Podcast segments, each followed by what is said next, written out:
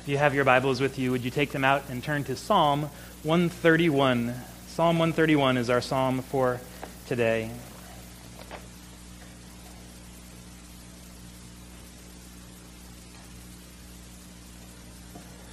What we have here is a, a short psalm. I believe it's a very beautiful psalm. It's a beautiful psalm and its content. It's not as uh, complex or uh, delicate, perhaps, as some of the more intricate psalms that have been arranged in acrostic patterns, but it has a, a beauty in the content of this psalm. It shows us the beauty of holiness.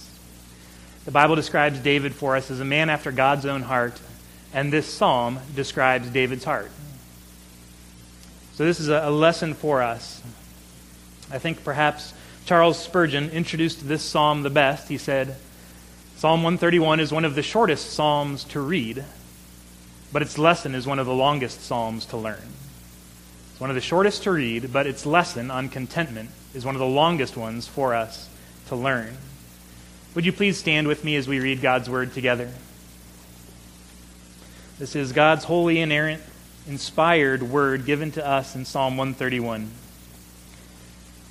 O Lord, my heart is not lifted up, my eyes are not raised too high. I do not occupy myself with things too great and too marvelous for me. But I have calmed and quieted my soul, like a weaned child with its mother. Like a weaned child is my soul within me. O Israel, hope in the Lord from this time forth and forevermore.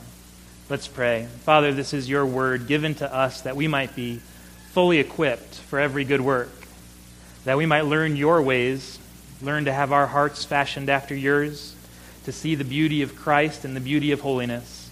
We pray that you will open the eyes of our hearts, that we might see these things in their fullness and be changed even this morning into the image of Christ our Savior. It's in his name that we pray. Amen. Please be seated.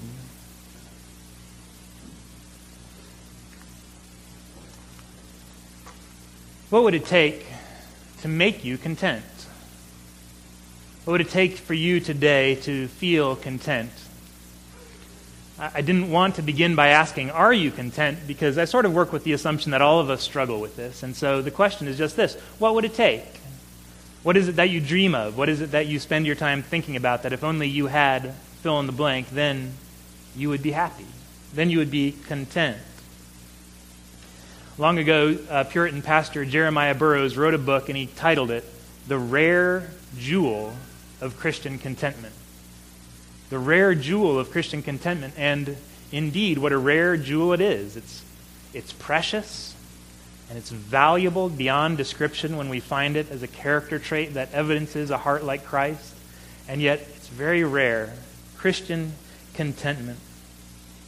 Christian contentment. This is how Jeremiah Burroughs defined Christian contentment. He said, Contentment is that sweet, inward, quiet, gracious frame of spirit which freely submits to and delights in God's wise, fatherly disposal in every condition.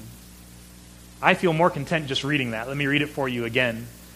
Contentment is that sweet, inward, quiet, gracious frame of spirit, which freely submits to and delights in God's wise and fatherly disposal in every condition. And what we have in Psalm 31, 131 is David's school of contentment. This is where he teaches us how to attain contentment, how to acquire for ourselves this sweet, inward, gracious frame of spirit that is able to truly delight in God's wise and fatherly disposal to us. How, how, to learn to submit to that gladly and freely. And Psalm 131 has three verses, and it shows us three things. It shows us first some dangers to our contentment. Second, a picture of contentment. And third, he gives us the secret to contentment. Some dangers to our contentment, a picture of our contentment, and finally, he gives us the secret of contentment. But first, in verse 1, David does for us here, he, he lists for us three dangers to contentment. And these three things are they're enemies of your contentment. And David says in this verse, I don't do these three things. This is what I have not done. He says to the Lord, in, in all honesty, O Lord, And he lists three things that he does not do, and he says, we must fight vigilantly against these three things. These are dangers that will keep you from ever being content. I'm reminded of what Ligon Duncan once said about contentment. He said, The fight for contentment is not for sissies. It is a fight to learn contentment and to be able to practice contentment, and it is a fight to the death. And he says it is not one for sissies. I don't know what picture comes to your mind when you think of contentment. Perhaps the picture is just of the, of the meek and the mild, sort of the resigned, who no longer has any desires or ambitions in the world, but is just resigned to whatever they have, and, and so they feel contentment. Uh, maybe it's someone who's given up, but, but this reminds us that it's a fight for us, that we are all instructed to be content. New Testament urges us, it tells us this is a Christian virtue that we are to pursue, that we are to be content. It's one of God's requirements, his commands on us. And these are the three dangers. The three dangers he lists are pride, over ambition, and presumption. Pride, over ambition, and presumption. The first thing to notice about these three dangers is all of them are internal dangers. All of them are internal dangers. He doesn't describe the things that are around you in your context or in your circumstances. They describe the sins that are sins of the heart. These are inward dangers. They're dangers on the inside. The danger to your contentment is not external to you. So that means the danger to your contentment, the thing that keeps you from being content, is not your job, it's not your bank account, it's not your, your family and your friends and all the people who make demands of you that are around you. The, the only danger to your contentment is inside, it's in your heart. It's a sweet, quiet, gracious, inward frame of spirit that is contentment. Perhaps you've heard the story, which I, I think is apocryphal, of G.K. Chesterton, who a London newspaper once wrote to him and asked him if he would participate with some other authors in submitting an answer to the question, What is wrong with the world? And he wrote back to the paper and he said, Dear sirs, I am. Sincerely, G.K. Chesterton. That, I, I don't know if that story is true or not, but it illustrates the truth that what's wrong with the world is not going to be the things that are out there around us. It's what's inside, it's what's in our hearts. And that's how it is with contentment. The things that keep us from being content, no matter your circumstances, the things are not out there, it's an inward issue in your heart. And so it is. The first danger to contentment is pride. O Lord, my heart is not lifted up. In biblical language, to have your heart be lifted up too high is a description of pride. To think too highly of yourself. This is the first thing that's always, every time, going to immediately undermine our contentment. If contentment is this, it's the sweet, inward, quiet frame of spirit which freely submits to and delights in God's wise, fatherly disposal. Pride can't do that. Pride can never submit to God's wise fatherly disposal for us. Because pride is always going to be saying, I'm better than this, and I deserve better than this. I, I feel like I am better. I'm, my heart is lifted up. I am better than this, and I deserve better than what I have. Pride can't submit to what it gets because it always thinks it deserves something better. So the proud person is the person who enters a party or a banquet and is satisfied with nothing, nothing less than the seat of honor at that banquet. When I worked in the restaurants, we would always have people who come in and you try to show them to a table, but nothing is good enough. It's too close to the kitchen, or it's too close to the door, or it's too close to the bathrooms, or it's not close enough to the window. There was nothing that could please them because their hearts were lifted up. Jesus even told his, his disciples this parable about going into a banquet. He said, Don't seek the seat of honor, seek the lowest seat. Seek the lowest condition and be content. Be happy with that and it might be that someone will tell you to move up and you'll be honored by that. But don't seek it for yourself. Pride is never able to submit to God or even to delight. That's the description of contentment, not only that we submit to God's wise and fatherly disposal in our lives, but that we delight in it. That we find joy in what He does in and for us. The second danger is not pride, but overreaching ambition. And he says in verse 1 My eyes are not raised too high. So if pride is the temptation to think too highly of myself, overreaching ambition is the temptation to seek too much for myself. Now, now, ambition itself, aspiring, is not all bad. It's not always a bad thing. We know this. The scriptures tell us to have ambitions. First, First Timothy chapter 3, he says, if anyone aspires to the office of elder, he aspires to a noble thing. That's an ambition that we ought to have. 1 Thessalonians 4 says, Make it your ambition to live a quiet life, to mind your own affairs, and to work with your hands. When godly things are sought in a godly way and for godly purposes, that is godly ambition. There's certain aspirations and ambitions for our life. We ought to seek certain things that we might not currently have. But there's also such a thing as overreaching ambition, ambition gone crazy, when it becomes a sin. There's several ways that, that we can raise our eyes too high. He says, My eyes are not raised too high. How do we know that it's too high? Well, perhaps we're seeking something we ought never to have. Perhaps we're seeking the wrong thing. And the Bible tells us it's something we ought not to seek for. Or perhaps we're seeking something but for the wrong reason. Perhaps it's a it's a honorable, godly thing to have, but we seek it for the wrong reason. We seek it so that we might be glorified, so that we might be lifted up and, and praised, rather than seeking it for God's glory and His praise. Perhaps we seek a good thing for a good reason, but we seek it in the wrong way. Anytime we are aspiring to something or for something, and the only way for us to attain it is by sinning, that's overreaching ambition. That's a failure to be content when we say, I must have this, even if it requires me to do what I ought not to do. So we can seek the wrong things, or seek for the wrong reasons, or seek in the wrong way, or even seeking something at the wrong time. And this is the hardest to discern, but it's possible to have a, a good ambition for a good thing, to seek it for the right reason and in the right way, and yet to do so at the wrong time. To, to sense, in whatever way, that the Lord has not given such a thing to you at this time, that in His wise and fatherly disposal He has something else for you, and yet you kick against those goads. You seek it anyway. You, you do not submit to or delight in God's providential ordering of your lives, and you continue to seek ambitiously for that which God would not have you to have, perhaps just at this time. Maybe He will have it for you in the future. Ungodly ambition will always be the enemy of contentment. Ungodly ambition to seek what is not ours in the wrong way at the wrong time will always be the enemy of our contentment. And the third danger is presumption. So there's pride, overreaching ambition, and then presumption, as he says at the end of verse 1. I do not occupy myself with things too great and too marvelous for me.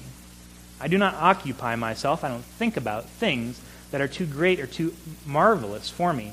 This is one of the, the most telling marks of a content person. Is that they humbly receive what God sends their way without demanding that God explain himself. That they're able to not only submit to, but delight in God's disposal of their lives, and they receive it, and they're content with it. And they don't demand that God explain his reasons for it, whatever the circumstance may be. They don't presume to know things only God can know. And they don't demand to understand things that only the Lord can understand. One of the hallmarks of a discontent person is that they will always keep God in the dock. He's always on the stand. He always must be answering for his actions, for answering what he has done and why he has done it and why at this particular time. Why not something else? Why has he not ordered my life a certain way? I, and to do this is simply to be presumptuous that I am wiser than God. It's to be presumptuous that, that if I were sovereign, I think I could probably do a better job at this whole running the universe business than God is currently doing. And it would be nice if he would recognize that. That's what we say when we are complaining and grumbling. Like the Israelites in the wilderness complaining and grumbling. Lord, it's not enough that you've redeemed us out of slavery. Now we're hungry. And they complain and they whine against God's fatherly disposal of their condition. It's presumptuous, and presumption is the sin of the person who thinks they're wiser than God. And no presumptuous person has ever known contentment. Has ever known contentment. They have never delighted in God's disposal of their lives. They've never delighted in God's providences, easy or difficult, whatever they may be that come into our life. The presumptuous person may not delight in them. Why? Because it's a failure of trust. It's a failure to say that the God who orders the days of my life, who know each one of my steps before any one of them came to pass, must not love me enough, or he must not care for me enough. It's a failure to trust his fatherly goodness in ordering all things in all circumstances for our good. That's the sin of presumption. And David says, I don't occupy myself with things too great or marvelous for me. I don't presume to know what only God can know. Rather, I accept it from his hand, I delight in it, and I submit to it.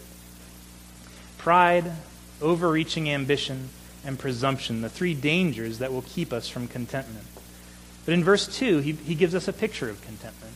He describes what it looks like. And this is an important verse. If we're going to attend to Contentment 101, to sit in the school of Christ and learn contentment from him, we need to start here. Start here. Listen to what David says I have calmed and quieted my soul. I have calmed and quieted my soul. I want us to see two things about just that part of the verse. First, notice that David is speaking here of an action that he is taking. I have calmed and I have quieted my soul. He, David is speaking of something that he is actively doing. He is pursuing contentment. And, and to pursue it means he has to work at it. It's not enough to be passive in the pursuit of contentment. He can't just sit back and say, in, in, eventually, one of these days I will get everything that I hope for, and if God so orders my life and the stars align just so, then I'll be content. Maybe I, I can see myself at 75 being content. No, David says, I'm working on it actively. There are steps that I'm taking. I have calmed and I have quieted my soul. Contentment is something we actively pursue and we fight for in our lives. But second, notice the type of work that he does. It's heart work. It's heart work. It's not, not hard work, it's that too, but he's saying it's heart work, it's inward. It's soul work that he is doing. Because the sin of discontentment is always a heart issue. He's not saying, I have pursued contentment by going out and getting everything that my heart desires, by working hard to increase my, my resources, to increase my possessions in order to attain to contentment. No, he says, it's, it's on the inside. I've calmed and quieted my soul. I'm not working, if these are my expectations and this is my reality, I'm not working hard to bring my reality up to my expectations. I'm calming my inward spirit to be content with what I have. I think if we're honest in thinking about contentment, this is just one of those virtues that, that is so difficult. I think we all struggle with it. And if, if we were to just go around the room and say what it would take for us to be content, what it is that is the source of our discontent, we almost always would think of something first and say, well, I'm not content because, because this. I, I don't have the job that I wish I had. I, I don't have the social life that I wish I had. Uh, my family makes demands on me that I feel are unreasonable. We, we would always list all these external things. My, my, bank account, it's just not what it should be. I wish I were driving the, the late model car instead of my long, long ago model car. We always list the circumstances as the reason for our discontent, but here's the truth your circumstances are totally irrelevant to your level of contentment. Whatever the circumstances of your life may be at this time, it's irrelevant to how content you may be because contentment is a matter of the heart. Contentment's a matter of the heart. That's why Paul can say in Philippians 4, we know these verses. Paul can say, I have learned in whatever situation I am to be content.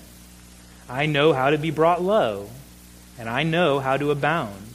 In any and every circumstance, I have learned the secret of facing plenty and hunger, abundance and need. Why does he say he has learned the secret of being content in any and every situation, except that the situation is irrelevant? That is not what influences his contentment. It's a heart issue, it's internal. He's learned the same thing that David has learned that contentment has everything to do with your heart being happy in Christ, trusting him fully, leaning on his word, and it has nothing to do with your circumstances you might think, well, that may be true, but, but I think I still feel like my circumstances hinder my contentment. They just they make it harder. I don't have the things I want, and so my circumstances they just make it harder for me than it is for other people. If I had more, okay, maybe that wouldn't make me content. It'd sure be a little easier though, wouldn't it? And, and usually the answer is no. Uh, in that book that Jeremiah Burroughs wrote, The Rare Jewel of Christian Contentment, he has a chapter titled uh, The Burden of abundance. It's the burden of, the burden of a prosperous condition, is the words he uses. He says, if you have a lot, if you have a prosperous condition, he says that is going to be quite the burden for you to overcome in your pursuit of contentment. Because it's those who abound, who have the most, who, who as the more we have, the more we want. The more we have, the more trouble we have in maintaining the things that we have. He says that will be a big step backwards for you in this pursuit of contentment. If you have a hard condition, if you have very little, that's an advantage to you in seeking after this virtue of contentment. That's the burden of the prosperous condition. But, but here he describes for us in, in verse 2. Now he gives us this picture picture of what contentment is like. It's like a weaned child with its mother. A weaned child with its mother. Now, if you've had children, you know how babies can be when they're hungry. You know how a little baby can be. It just cries in a, in overly dramatic, completely irrational way, as if to say, Mom, I have never eaten before in my entire life, and it's just like death to me that you're not feeding me at this very moment. And that's how they sound, and, and it's ridiculous because you see them there and they have all their needs supplied for them. Their mother is right next to them, and they just wail like, it, like they're just dying. Dying of hunger. Why did you even bring me into this world if you're just going to let me sit here and perish from hunger? Uh, our babies were like that. I don't know if your babies have been like that, but that was our experience. And I remember Aubrey and I would, would laugh at our babies when they were nursing. They would do that because it's such a ridiculous picture. This child who ha- has all of their needs met and their, their mother sitting right next to them, acting out in that way. You know, we have to laugh. And yet, it, it's less funny when we recognize how accurately that description portrays our heart sometimes. How in our own spirits we can have that same attitude of discontentment, of, oh Lord, why did you even bring me into this world if you're not going to prosper me or bless me with this or that or whatever it is that we desire? We cry out full of drama to the Lord, Why, Lord, why would you do that to us? And this is the picture of contentment. And the content heart is like the wean child the child that's able to rest, that's able to relax, the child that's not desperate for that which it does not have. Think of how David himself had to learn contentment in his life. If we think this is easy for David or came to him naturally, think of how he had to go about learning the art of contentment in his own life. Think of 1 Samuel. In chapter 15, Saul, the king of Israel, is rejected by the Lord for sinning against the Lord. And in chapter 16, now uh, the prophet Samuel, he goes and he anoints David to be the king of Israel. Secretly, he anoints him. And so from that point on, who is David? David is the anointed, rightful king of Israel. But does he reign on the throne from that point? He does not. Saul is still reigning on the throne. Here he's in this weird place where, where he's the rightful king. Saul has been rejected, but Saul is still sitting on the throne. He's still alive, and David, there's nothing he can do. He must wait. He will not raise his hand against the Lord's anointed. And so he's waiting, and for, we don't know exactly how long, it might have been 15 or 20 years. Here was David in, in his life and all of his trials, his ups and downs, through conditions when Saul was even trying to kill him. What must David have thought? Lord, I am the anointed king of Israel. You've made these promises, not even just general, but very specific promises. And, yet, for years and years and years, the circumstances of his life did not match the promises that had been given to him. The, the external circumstances, the reality which he faced day by day, did not seem to match what he thought it should be. How do you learn contentment in a situation like that? For years, 15, maybe 20 years, of people trying to kill him, enemies frustrating his every plan, when he should have been the king, and yet, in the midst of that, think of what it would have taken for David to write, Lord, my heart is not lifted up. If we were David, I mean, think, we would have used the words like, well, I, I suppose the Lord is closing this door for me. I mean, 20 years later, and things have not panned out. And do we freely submit to, do we delight in God's providential ordering of our lives? Think what it would have taken for David to say, Lord, I don't occupy myself with things too great and too marvelous for me. Lord, this life is not what I assumed it was going to be 15 years ago when I was anointed as king. But Lord, I don't presume to know what you're up to. I don't presume to know the reasons you have in your secret sovereignty for ordering the world the way that you've chosen to do it. He trusts the Lord. He says, I have calmed and quieted my soul. Those were not easy words for David to write. They could not have been. To calm and to quiet his soul in the midst of a world which seemed to be so completely opposite of the way that he thought it should have been. Even judging by what God had said, he, would have looked at the scripture and said, It should be like this, and it's not. Where is God in all of this? But David didn't learn contentment through having everything he wanted. He learned contentment through having nothing he wanted except the word of the Lord and God's promises to him. One commentator looked at this, this picture of this weaned child. He says, We don't learn contentment through having much. We, we often learn contentment through loss. It's this child who, who now everything he's known and loved his entire life, all his sources of life and nourishment have been taken away, and he's now moving on to a harder stage of life. He says, That's when you learn contentment. It's not by abounding, it's by being in need. It's not through gain, it's by loss. That's when we learn what it is to be content. And that's how David would learn the discipline of calming and quieting his soul, because it needed to be done. In that time, his soul was not naturally calm and quiet.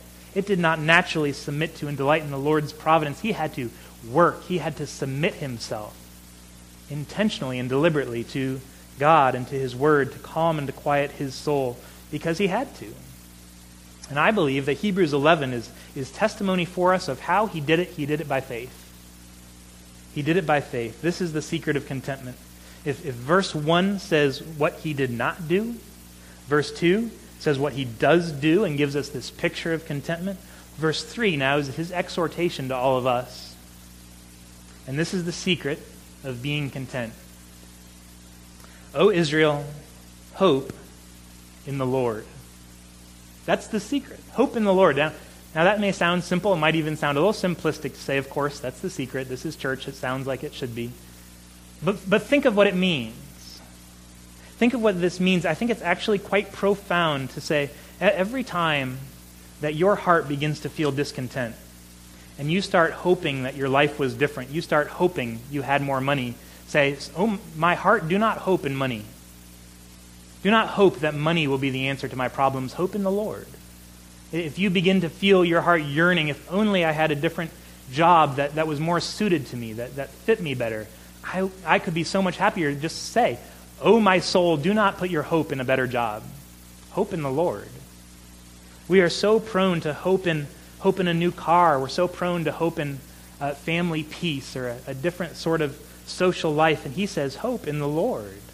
Don't hope in those things. Those things will let you down and make empty promises. Hope in the Lord. Put your hope on Christ. Where are we going to get the strength to not lift up our hearts in pride when we are disappointed with life? It's by looking at Christ, by seeing the, the beauty and the holiness of Christ and his surpassing worth and, and humbling ourselves before him. Where are we going to get the strength to, to not lift up your eyes in overreaching ambition when you feel as though God or the world or life owes you something and you want to go get it? It's only by focusing on Christ. It's only by reminding your heart of the fullness of blessing that is yours in Christ. That everything you could ever need or desire is yours in Christ. Where do you get the strength to not presume to know the secret things of God? It's by receiving Christ, by seeing that, that his cross meets your every need. Where do you get the strength to calm and to quiet your soul in the face of unsatisfying circumstances in life? It's by fixing your eyes not on things below, but on Christ, seated at the right hand of God, rather than fixing your eyes on your circumstances. And it's recognizing that because you are in Christ, your circumstances are never unsatisfying. You are in Christ. You are seated with Christ in heavenly places. You are redeemed by Christ. You have the adoption as sons in Christ. You are forgiven of all of your sins, past, present, and future, because you are in Christ. In Christ, you have received an inheritance that is yours, an eternal inheritance with Christ in heaven. You have the fullness of God in Christ is yours, the hope of glory. What's unsatisfying about your circumstances? It's simply because we fail to think of Christ and we instead are wallowing in the dirt of our circumstances, refusing to look up and to see our everlasting satisfaction. And so we can be content because we put our hope not in our circumstances, we put our hope in Christ. And so every time you find that discontentment rising in your soul, and it's your duty now, like David, to calm and to quiet your soul, just say to yourself, Heart, look to Christ. See what is ours in Him. See what every fullness of blessing is given to us through the cross of Christ. Hope, O my soul, in the Lord. This was Paul's secret as well, wasn't it? Paul said in Philippians, I count everything else as loss compared to the surpassing greatness of knowing Christ. Everything else is nothing to him. When he considered his circumstances, what did he look at? He didn't look at the prison that he was in, or the food that he lacked, or the freedom that he did not have. He looked at Christ. That was his joy. That's how he knew how to be content. And he says in Philippians 4:13, "I can do all things through Christ who strengthens me." Do you know what those all things are that Paul can do? We tend to see it inscribed on eye black and, and think of athletic accomplishments that he can do. What he meant was, I can do all things. That is, I can be content in abundance. I can be content in need. I know how to be brought low. I know how to abound. I know how to have plenty. I know how to know want. Those are the all things that Paul could do. Why? Because of Christ because Christ was his, he knew the secret of contentment. I heard one person say recently that they thought the secret to contentment was just to lower your expectations. So the reason you're discontent, it makes a little bit of sense. The reason you're discontent is because you have high expectations that you can't meet. Well, just lower your expectations and you're all good. I think instead, I, we don't need to lower them, we need to change them. We need to not put our hope in finances. We need to not put our hope in earthly satisfactions and pleasures. We need to not put our hope in personal fulfillment. We need to put our hope in Christ. Hope in the Lord. Take your hope off of small, insignificant things uh, like, like power and money and control and ease and comfort. Put them instead on Christ. Believe the good news. Jesus died for you to bring you all the fullness of blessing in Him. Jesus died for you so that you will live forever eternally with him in the presence of God, singing his praises, enjoying his glory. What would it take for you to be content? Let's pray together. Father, we thank you for the goodness and the, the purity of your word, sweeter than honey from the comb, able to lead us in the way everlasting able to lead us in true paths of righteousness for your name's sake. I pray, Father, that your Spirit will now take these words, apply them to our hearts, and begin even now to reform and refashion us into the image of Christ our Savior, that we may walk in the beauty of holiness, as is fitting those called after the name of Christ. For it's in his name that we pray. Amen.